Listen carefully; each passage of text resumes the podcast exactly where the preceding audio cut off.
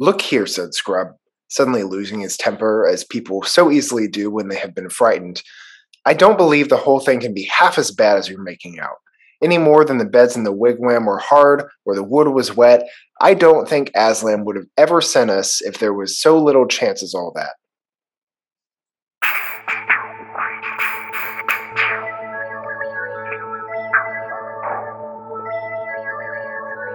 Welcome to the Chronicles of Podcast, where we are doing a chapter-by-chapter deep dive into the Chronicles of Narnia by C S. Lewis. I'm Kel. And I'm Chase. And thank you for joining us. Just a reminder that today we are going to be talking about the sixth book in the series, The Silver Chair, but general spoiler warning for the whole Narnia series, as well as a heads up that we do go on tangents into other stories we enjoy. We'll do our best to give spoiler warnings along the way, but if there's anything too, our, if there's anything too far out there. But today we're discussing The Silver Chair, Chapter five, Puddleglum. Puddleglum. The best character and the worst character. Doesn't matter. Man, he... He is all those things. I mean, he is his name. It's uh, he's a great, great addition to the team. Man, love having this character. Uh, you know, we're excited to get more of him. Yeah, yeah. We can we can talk more about it when we get past the summary. But uh, there's Absolutely. there's so many reasons to be grateful for a character like Puddleglum. The gift that keeps giving, truly. All right. Well, before we get into that, though, I will give us a summary of uh, what happens in this chapter. So, Jill was very tired, can relate. Uh, and when she woke up from dozing off in the whole owl meeting thing, if you remember last chapter, she wasn't excited to find herself surrounded by owls and still on an adventure. But she agreed to get on Glimfeather's back so they could fly to their next stop, and they soared through the cold night air, and she had to pinch herself just to stay awake since she knew falling off an owl's back mid-flight probably wouldn't end well for her.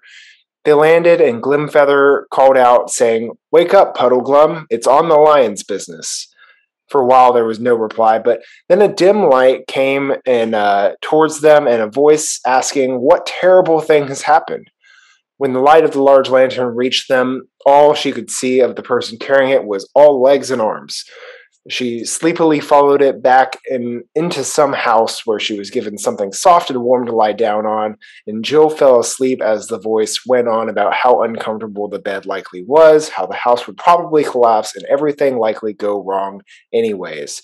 When the children woke up the next morning, Eustace informed Jill they were in the wigwam of a marshwiggle. Yes. Yeah, and, yeah, he didn't know what that meant either.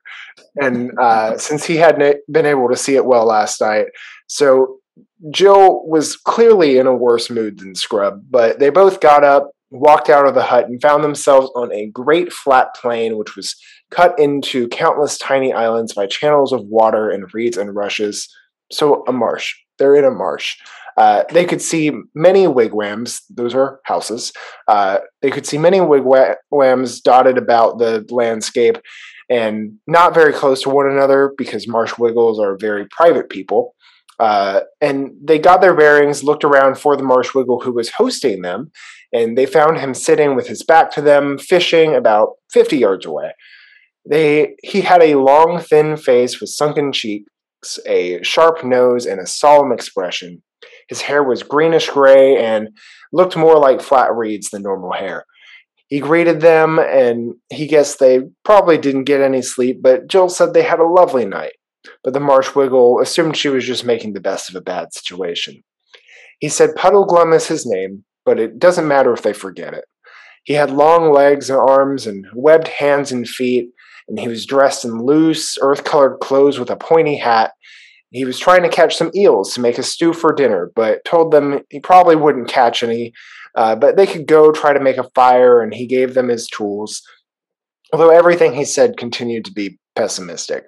The children found the wood and made a fire, and it went way easier than he had said, and then took a turn uh, wash, having a wash at a nearby channel.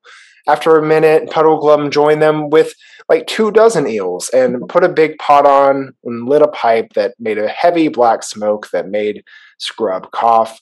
Uh, while they waited for the stew to cook, they discussed their plans for fighting, finding Prince Rilian. Puddleglum said they probably wouldn't get very far this time of year, and it was probably too dangerous, but he was going with them. Uh, he then gave some pessimistic thoughts about the state of Narnia and the health of the king and Trumpkin and everything else. He said the rest of the people who looked for the prince started from the fountain where he disappeared, went north, and were never seen again. Jill said they had to start by finding a ruined city of giants, although Puddleglum corrected her, saying, you can't start by finding something, you have to start by looking for something, which is just annoying. Uh, he told them they'd have to cross Ettinsmoor, a region in the north, but he'd been as far in that direction as anyone, and he'd never seen a ruined city. The kids asked if there were people there and learned they're all giants. Puddleglum said how there was a chance that they were in danger, might get killed by the giants if they go into their land and cross whatever treaty line there is between Narnia and there, uh, but you never know. And Eustace lashed out in anger, saying that there was no way any of this could possibly be as bad as he was saying, because Aslan wouldn't have sent them if it was impossible. Puddleglum didn't disagree, and he didn't respond angrily. He said, said Scrub was right to view it that way, but they'll probably all need to watch their tempers since they have a hard journey ahead, and a lot of these adventures end up with the crew infighting and knifing each other, and they probably want to hold off that conclusion as long as possible. So Scrub said he felt that uh, if he felt that way, the Marsh Wiggle should just stay behind and let he and Pole go alone. Jill said Scrub shouldn't be so rude, but Puddleglum assured her, don't worry, I'm still coming. Uh, all the other Marsh Wiggles are always telling him how he's too flighty and cheerful and optimistic, and he needs something like a hard journey to sober him down a bit. A hopeless mission would be just the thing to steady a chap. Then he clasped his hands together and uh, said he should check on those eels that are cooking. The meal itself was delicious, although, of course, Puddleglum wouldn't believe that they even liked it or weren't being actively poisoned by his cooking. Uh, then they spent the rest of the day preparing for an early start the next morning. They packed their supplies and their weapons, and all three went to bed early in the wigwam. Man, so many observations from this summary. I think the first one is this might be the summary that had the most like dense population of funny words. You said wigwam and marsh wiggles a lot. It is very hard not to trip over saying there was a marsh wiggle that lived in a wigwam. Man, just saying wigwam multiple times in a row is is a tough feat. So good on you. It like, makes me feel a little bit insane. It, like, I am clearly not speaking English when I say wigwam, and it sounds like a British invasion band. Like wigwam sounds like the language of The Sims. Like, yeah, I can I can see the, the text box over your head. It's it's just great stuff overall here. Uh, but man, yeah. So before we get to the best character in the series. Uh, or the worst, depending on, you know, your personality. Uh, the moment, really. Yeah. It's so we wake up just with Jill does, uh, sleepy uh, after the, uh, you know, the Parliament of Owls and everything from the previous chapter. And they decide, all right, we've got to fly down to the Marsh Wiggles. Um, what's that? Don't worry about it. Will you be, yeah, will it be explained? Not really. Nope. Uh, And so they just take us uh, by flight. She decides probably best not to fall asleep while holding on to an owl hundreds of feet above the ground because you could fall off and die, which is an easy way to end the book quickly. Yeah, these are the important observations that C S. Lewis feels like we need to be let in on. Indeed. Uh, uh, not fall off of an owl, that wouldn't end well. Nope, oh, not ideal. On. Nope, like... Just, but no, let's take the whole first page to describe this. Um, it's just and, funny because, like, Chekhov has his guns. C S. Lewis doesn't have anything. Like, C S. Lewis is so good at sprinkling in details that never come up again and don't matter at all. Don't matter. He world builds for the sake of just saying, hey, this exists. Yeah. Yeah. He, he thought of it, so it's on the page, and... No one's allowed to edit C S. Lewis, so... Agreed. Boom. And then, eventually, after the flight, after they're exhausted and everything, they finally make their way to the Marsh Wiggles and to the wigwam of Puddleglum. Chase, we said this off pod, Puddleglum is probably the most accurately named character in all of C S. Lewis's writing. Yeah, it's uh, what are two bummers of a things? Puddles, you never want to step in a puddle. You never want a puddle to be splashed upon you. And glum is literally like a description of an emotion. Yeah, you're it just is, feeling glum. You're a little melancholy, uh, you know. It's, uh, yeah. He, a puddle of glum. A puddle of glum.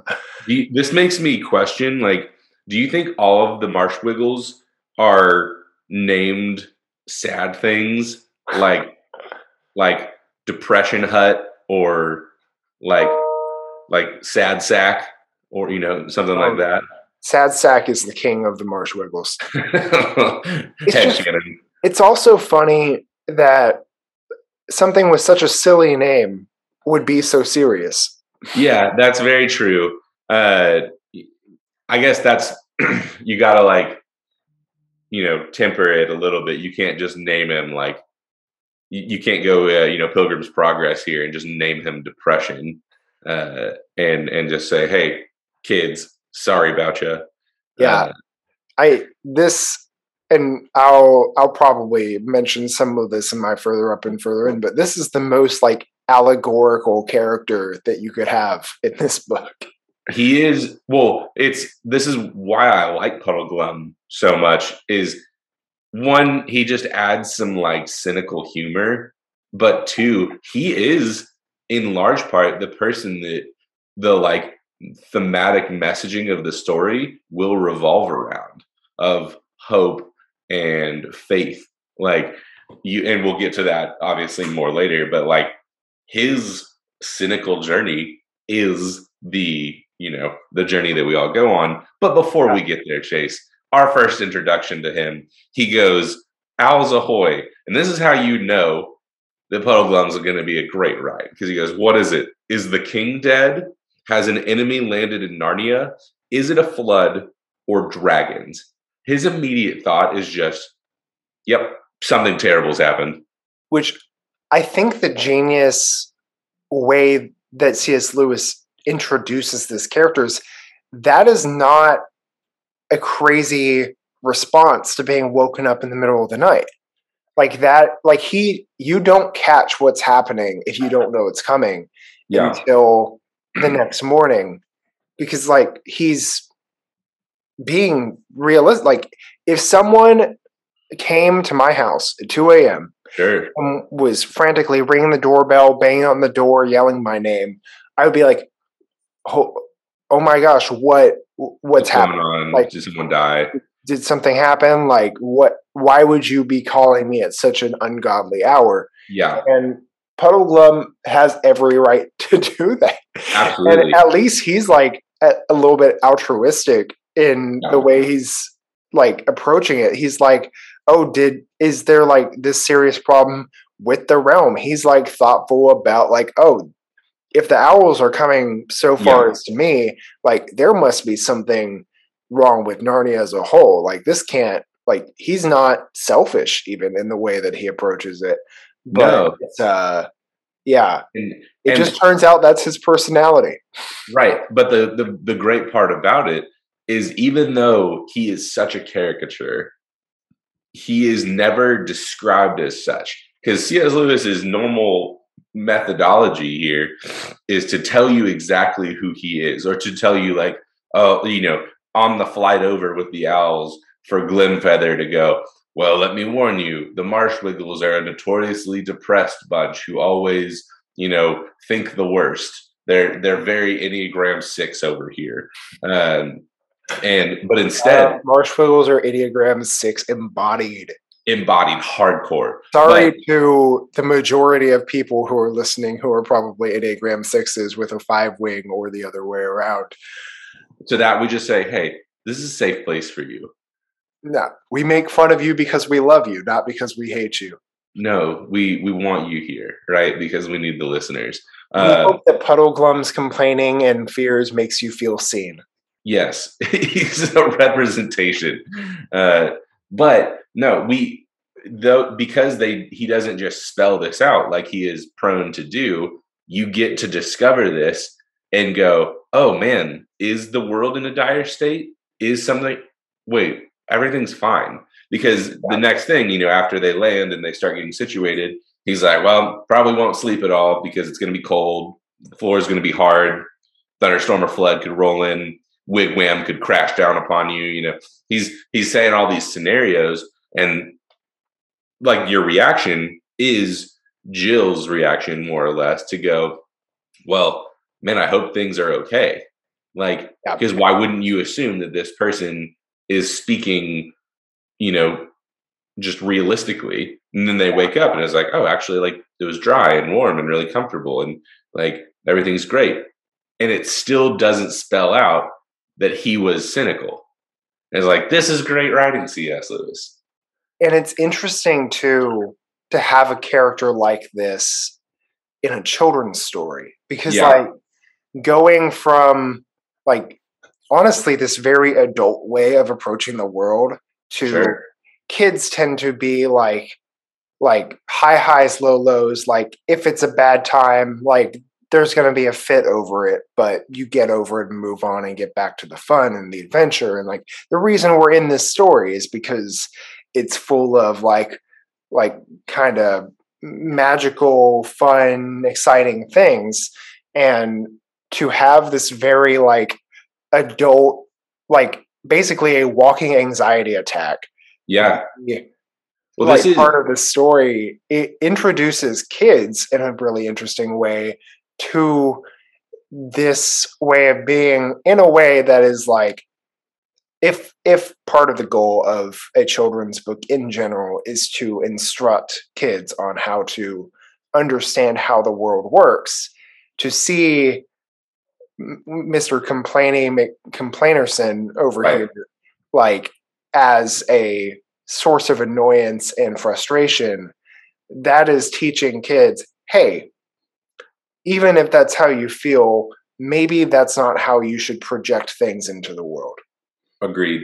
This is this is one of the better examples of like, call it like the Harry Potter structure of allowing your readers to grow with your novels, uh, of going like, hey, like he's done this a little bit. And especially if you start looking chronologically of when the books were written, like Magician's Nephew introduces some pretty dark themes and, yeah. Uh, you know, you, you get to, uh, in A Horse and His Boy, you r- introduced to slavery and, you know, all these things pretty heavily. Uh, but in terms of r- this is what you can experience in your real world life, like depression, anxiety, like not knowing what to do with your sadness and, and with your like thoughts that are dark. This is a, this is a heavy book. Like, This is like Silver yeah. Chair really addresses a lot of like hopelessness and, you know, doubting your faith or, you know, things like that, which especially when we get to the later chapters. Absolutely. Uh, and so I like that he is introducing this theme here in a way that's subtle by just being like, here's this character. He's really goofy looking. He's all legs and arms. Like his body's the size of a dwarf, but his legs and arms make him the, you know, size of a human. And he kind of looks like a, like a marsh themed scarecrow. Like, it's like, that's goofy, but he's super depressed and like very cynical and always sees the worst outcome, but in a funny and in an like, like he's never ruled by depression. He just is like, this is probably what's going to happen. Let's keep going. And yeah. which it is an interesting... get defeated by it. Right. But the impact that he has on the people around him is probably more instructive than his internal reaction to it. Because from what we can tell, this is the temperament of this species. Yeah. Which is, I, are they, are they just British? I think I think they might just be British. They might just be British. And the Marsh Wiggles are just the British people. But all this to say, we big fan of Puddleglum and what he's going to do in this book. And so as we move forward, the children, you know, decide to go to sleep. They get washed up, start eating some, you know, little breakfast things, and they're wondering where the the Marsh Wiggle has gone. Uh, and they, you know, run into him. And they, you know, make their official introductions. Um, and again, he's like, good morning, though I don't say good because, you know, it's probably going to rain or snow or fog or thunder. Um, and he's like, you probably didn't get any sleep. And they're like, man, we actually had a great night. And he's like, ah, you're making the best of a bad job. I appreciate you. Look at you, you optimists. Uh, and it's just like, it's fun, you know, uh, but officially get introduced to Puddleglum. And he, you know, is trying to catch some some some dinner for him, right? He's catching some eels, uh, and he's like, probably won't catch any. Spoiler Did they alert. Eat one meal today? I guess they had breakfast. At, uh, this is one of the, which there's a lot of days like this in a Narnia book. But sure. This is one of those days where the entire day is preparing a meal that they eat and then immediately go to bed after. Yeah, this is... I assume by dinner they mean lunch. Right. But well, maybe. You never know. But... I didn't say supper. Uh, it's, you know... It, it, they they are preparing this meal, right? And this is, like, like, in terms of what actually happens, that, like you said, that's basically all that happens in this chapter, is they wake up, they... eat some breakfast and get washed up. They go meet Puddleglum, and then they start preparing dinner by catching the eels, and then they make a fire and they cook the eels, and then they go to sleep. But in the midst of that, you have to learn the character of Puddleglum, and he also gets some like plot movement forward of like, hey, where are we going? Yeah. And you just do it in a really funny, cynical way, because most of the times when we get our like, you know, hey, welcome to Narnia. This is our adventure. You're landing on the Dawn Treader and you're going, we're going to find the like lost lords of, of, you know, whatever. And, uh, or, hey, you know, we have to go and, uh, like defeat the White Witch. And, you know, Aslan's been spotted. Ooh, this is the first time that you get it of being like, hey, it's not looking great. Like, and it's kind of funny that like, this is the way that it's presented. Yeah. Because I they, like the you know, acknowledgement that, you know, adventures kind of suck, right? This is going to be a bad time. We might survive long enough to make it back without even accomplishing our uh, goal. But yeah, we'll see how it goes. Because the first time that they're like, after talking through the preparation of dinner and whether or not they're going to like start a fire and burn everything down or even be able to start a fire at all, they... Uh, you know, they catch dozens of, of eels and would start cooking them and everything. Um, he, they go, can you help us to find Prince Rilian? And he basically is like, I don't know. It might be really hard to get up there to find this place that no one's ever found and everyone who's gone has died or like has never come back. And, you know, uh, it's, you know, winter's coming and it's going to be an early winter at that. Uh, you know, with enemies, mountains, rivers to cross, losing our way, next to nothing to eat, sore feet. You know, we might not even notice the weather, and we may not get far enough to do any good, and we may not get far enough to get back in a hurry, right? And it's basically just like, hey, this might suck a lot. Yeah. And which, like, that's the mixed bag of of cynicism, of the like problem plotting, like personality, yeah, of, like all that stuff is like, honestly, these are things that characters and stories never think about in advance. Sure. That should be thought about and considering will actually give them a like leg up in the broad scheme of things. Totally. But it's uh not for sure. Like, the Enneagram six is the reason over, that, you, that yeah. you have an umbrella when it rains, but they're also the ones that, if left unchecked, will make sure that you don't leave the house. Yeah.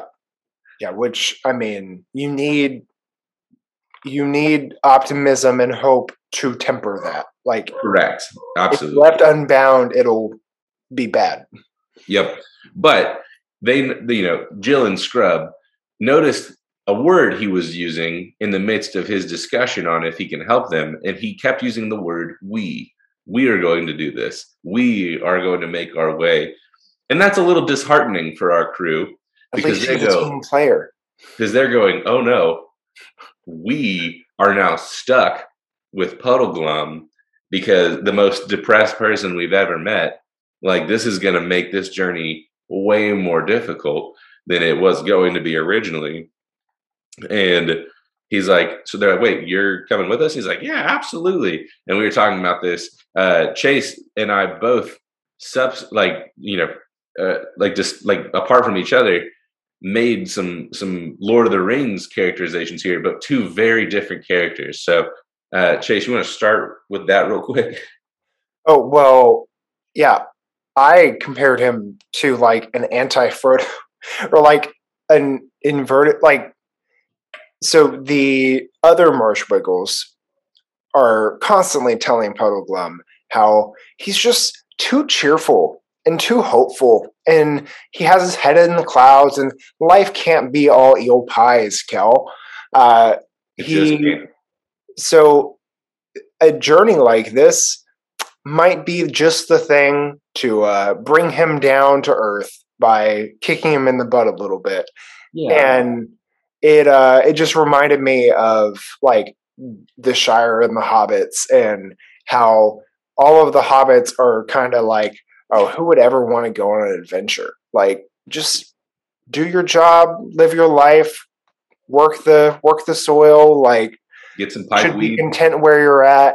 And like, oh, those crazy Baggins over there in Bags End, like, they are adventurers and want more in life, and Ugh. and just this kind of like, it was just a funny kind of comparison to me. Yeah. Like, man, this is a uh, like, what if what if someone who was in kind of the the Frodo, Luke Skywalker position was a real big downer? Yeah, no, very true. Uh, and the the comparison I made was like, he, I went kind of the nature route, and you know, we come upon the Ents, and we start talking to Treebeard in Lord of the Rings, and he describes like, you know, when I was in my youth, I used to be real hasty, taking hours and hours to make decisions. And, you know, this is kind of what that reminded me of, where it's like all the Ents are so slow in doing everything. And they're so like very particular and very much like, ah, we don't, you know, we don't like to make decisions too quickly. Uh, and like hastiness for them is like, man, it took you several hours to like finish a thought. Like, slow down, Treebeard. Uh, and that's kind of what reminded me of this, where it's like, he's so cynical, and they're all just like, oh God, this optimist over here.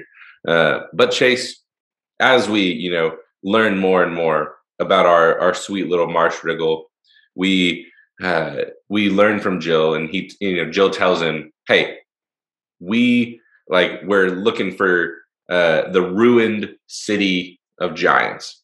And technically, Chase, when I say looking for the lost city, uh, the ruined city of the giants, technically we need to find it, right? That's that's what we're trying to do. We're trying to find it. Unless no, you're we we can't find it without looking for it, Kel. This is this is one of those statements from Puddleglum where you're just like, okay, dude, like, yeah, it's a full well actually uh this dude. Um actually we're gonna need to look for the lost city before we find it. Man, this is that dude in the meeting who just really wants you to know that they think they're smarter than you. And it's funny because, like, I don't think that that's what he's intending. I think he's just, that's just kind of how he is. Or yeah. He's like, well, because, like, I think this just goes back to his cynicism more.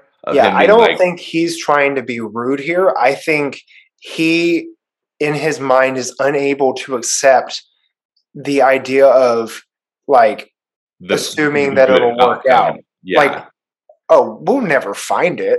Like, right. The best you can hope for is looking for it. Right. Because even when she says, well, yeah, that's what I meant. And when we found it, it's like, oh yeah, sure. When. Yeah. You know, yeah. Air quotes. When. And like they, they they begin just trying to ask questions and get in. It's like, does anyone know where it is? And it's like, I don't know anyone. Like, I've never heard of a ruined city. Uh, you know. No one's uh, ever been like, further than me, and I haven't ever seen anything. Right. And so it's like, well, okay. Um, he's like, well, we should probably start this direction because everyone else you know, has gone through, started at the fountain and then gone north, but they've never returned. So probably don't want to go the same way that they went. So we should probably go this way and then go northward. And this, uh, you know, city called Ettinsmoor, or, you know, something like that. Um, and they're like, okay, cool. Like, let's go there. And then, you know, we'll have to cross this, uh, cross the river Shribble, which is a weird name. Um, and Eustace is like, yeah, but we could ford it. Like, we can just cross it. Right. Cause he's like, well, and then Puddleglum's like, yeah, I mean, that's true, I guess. You know, we could ford it. You know, it's been done before. And then they begin to think about the people, which this is a, a confusing point to me, Chase, because they, they start asking about the people that live there. And like, they're like, hey, we could probably just ask them if they've seen any, you know, ruins or whatever, like the directions. It's like, yeah, you, you will meet people. And they're like, what kind of people? Uh, and which, like, I mean, it's a fair question, given that they're in Narnia. I don't sure. know that. But the instructions, because so what happens is they're like, well, what kind of people are they? And he's like, I don't know. Like, I don't know if you like their way or they won't. And he's taking it very, like, literal. He's, she, and they're like, no, no, no, no. Like, are they humans? Are they animals? Are they dwarfs? Are they other strange creatures? Which, like, Which, feels like this is bordering on the line of offensive here. Yeah, Puddleglum assumes that she's not trying to be racist, but she is. Which is, you know, good for him. If for all of his cynicism, doesn't assume racism, but whatever. Um, and he goes, oh, I thought you knew the people there are giants, which you would assume, Chase, in the ruined city of giants, that the people there you're going to meet are giants. Yeah, I mean, maybe the hope is that if the city of giants is ruined, then that must mean that there's no more giants left. Or no, this is uh, this is not the North in Game of Thrones. There are plenty of giants around. They're just hanging out. Right, they're chilling, and they get into this conversation, being like, "Wait, I thought that Caspian told me that you know the giants had been dealt with and." They pay tribute, and Puddleglum's like, yeah, more or less, but that's as long as we don't cross over into their territory. Um, once that happens, you know, we we don't we never know what could happen. And this is where Eustace kind of loses it because he's scared and he's like, I'm tired of giants, I'm tired of dealing with this guy. And he goes, I don't believe the whole thing can be half as bad as you're making out any more than the beds in the wigwam were hard or the wood was wet. I don't think Aslan would have ever sent us here if there was so little chance as all that. This is like he's getting tired with the cynical nature yeah. of Puddleglum, who's not intending to be like, I think this is just how he is. You know, he's not trying to be like a Debbie Downer or, yeah. or to discourage them because his response is not to like argue against him. It's not to get angry as well. It's that's the spirit, Eustace. Don't let cynical thoughts enter your mind. Like, we, we've got to, you know, put a good face on. And he thinks like in his mind, he's like, man, I'm so optimistic. Like I'm going on this adventure in spite of all these things. And like for Eustace yeah. and Jill, they're like, this guy is so cynical. It's driving us bonkers. Which I think that is the point that's worth making. Like they're, I, I'm trying to piece this together in the moment. Like the idea that his cynicism doesn't keep him from action, I guess. Absolutely. Yeah. Is and a good and helpful thing. Like right. that they, that's worth noting. He has optimism in his own way, despite yeah. the things that he sees as all these legitimate reasons to not go or to not do something. Um, and so he still moves forward. It's just funny when he's presenting it to Eustace and being like, hey, that a way.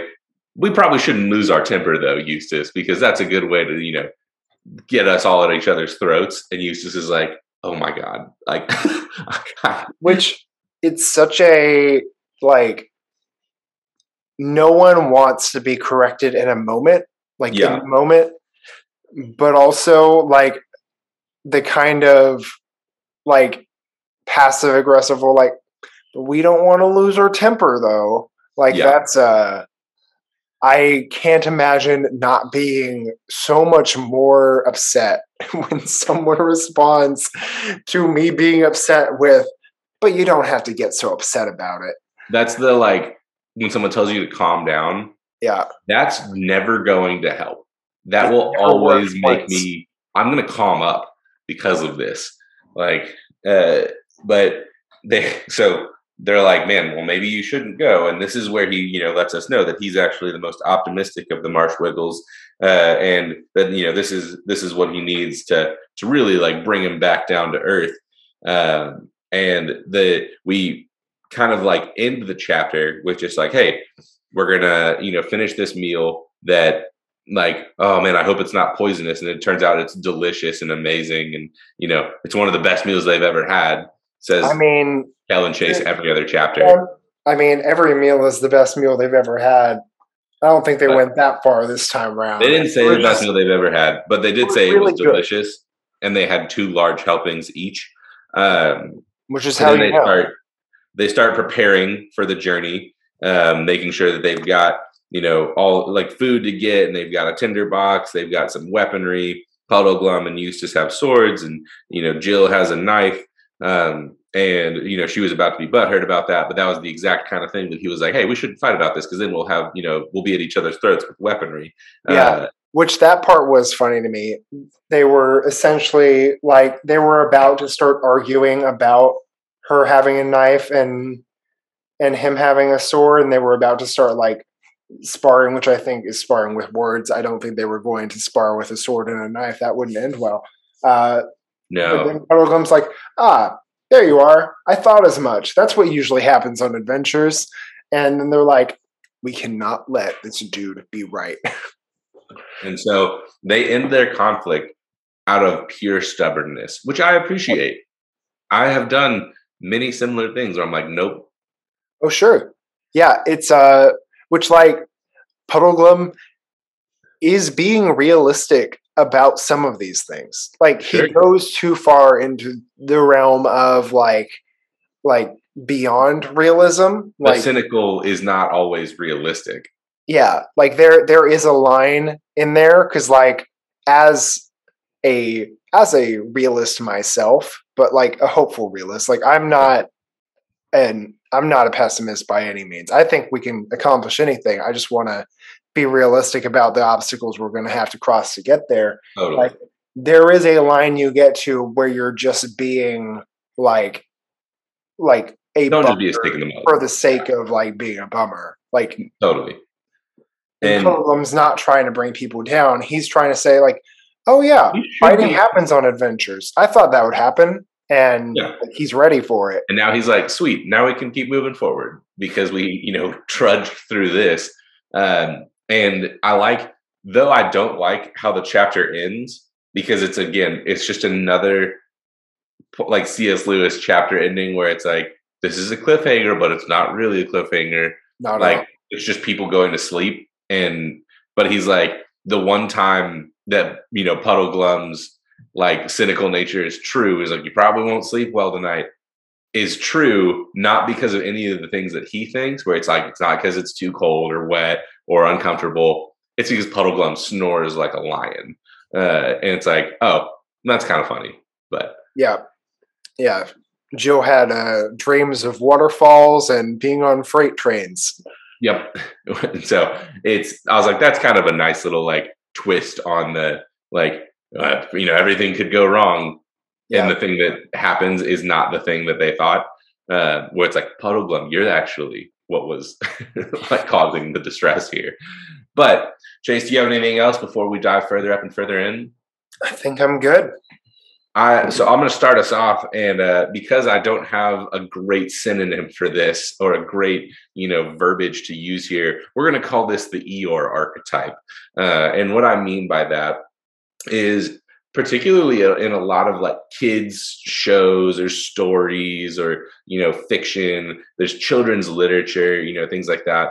Uh, you have these characters that are the pessimist inside of this magical, hopeful world uh, that serve the purpose to kind of provide contrast.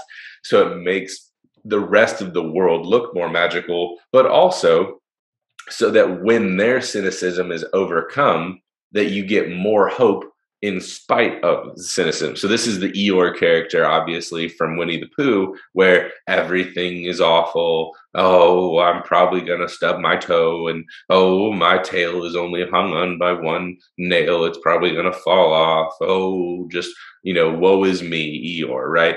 Um, oh, bother, right? That's, you know, the Eeyore, you know, catchphrase kind of thing, where it's just everything's miserable. But then you get characters like Winnie the Pooh and Tigger and Piglet, who are all happy and bouncy and lovable and joyful, and they're, you know, these comforts to Christopher Robin, right? You look at Squidward in SpongeBob. He's the, you know, classic, like, wah, wah, like everything's terrible in the midst of this, you know, zany, bonkers world of Bikini Bottom with SpongeBob and Patrick and the rest, right? You have uh, Oscar the Grouch in, you know, Sesame Street, where all the characters are having fun and they're singing songs and teaching kids about math and numbers and letters and things. And Oscar the Grouch is literally living in a trash can. Uh, someone get this guy a home, please. This is ridiculous. Uh, he's it's been, you know, decades of him living in a trash can. Like, is no one willing to help this dude out? I digress. Uh, but you have all these characters, and now add Puddleglum to the list, who serve the purpose of going, it like their cynicism makes the rest of the world seem more exciting and joyful, because you see what that looks like and you go, I don't like that. I like this. And I like the magic and the hope and the, you know, colors and the freedom and, you know, all the things that are associated here. And then when those characters inevitably have their moment of, hey, this isn't that bad, actually, things are great, it makes everything feel even greater. And so this is the Eeyore archetype and why we love Puddleglum, even though he's such a Puddleglum. Such a Puddleglum. And the government's never going to build any affordable housing for Oscar to get out of that trash can. Uh, but I digress. Um, so I was going to talk about cynicism more more broadly, uh, and kind of to start like by defining cynicism. Like, cynicism is an expectation that the outcome will be negative. Like, it's uh, like as opposed to, well, I don't even know. I don't know quite where the line between cynicism and pessimism is. I think there is a line there. Like, I think pessimism is uh, is a little bit darker than cynicism. But, like, what we see here with Puddleglum is this just ongoing, obsessive uh, expectation that things will turn out worse than they could.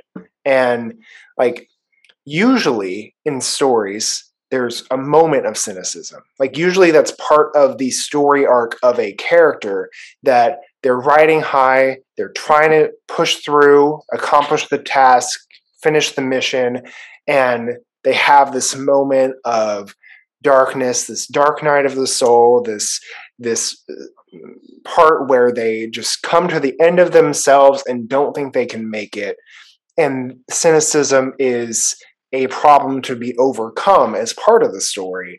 That's typically how you see it in adventure literature and fantasy literature, is, is this kind of moment, not a thing that's carried with you. But uh, the reality of normal life tends to be that it's more of a mixed bag. Most people have a small voice of cynicism in them, and the battle is not overcoming a moment of cynicism. It's learning to listen to a voice of hope over the course of your life, rather than a voice of cynicism over the course of your life.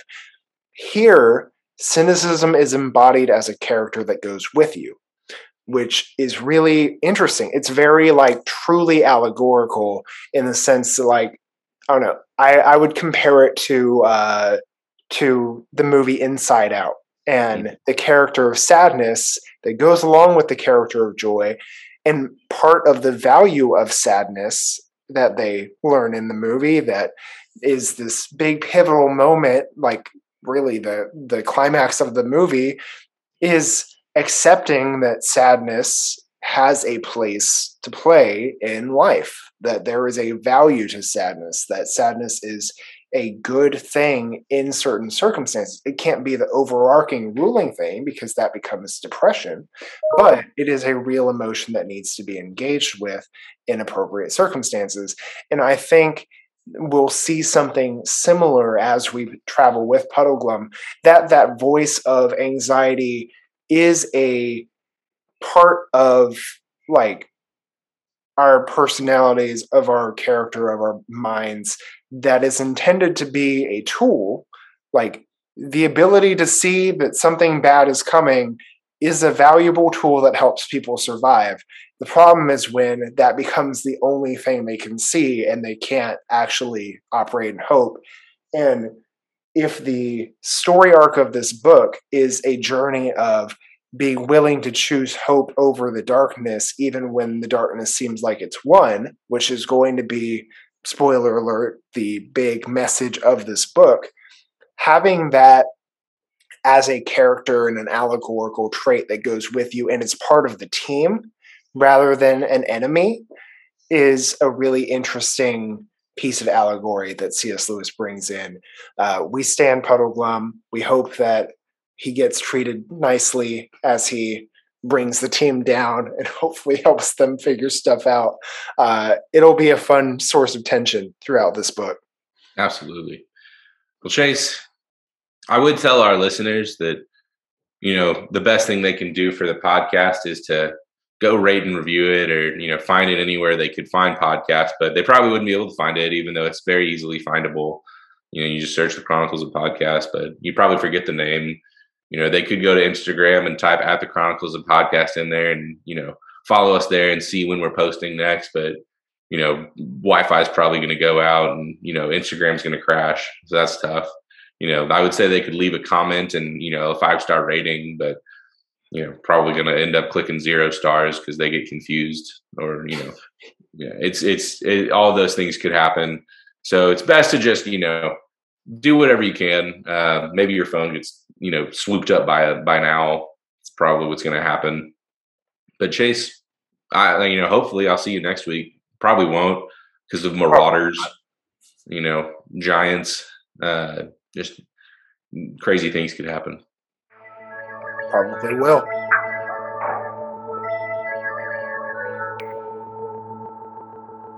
I like it. I like the uh, I like the phrase Eeyore archetype.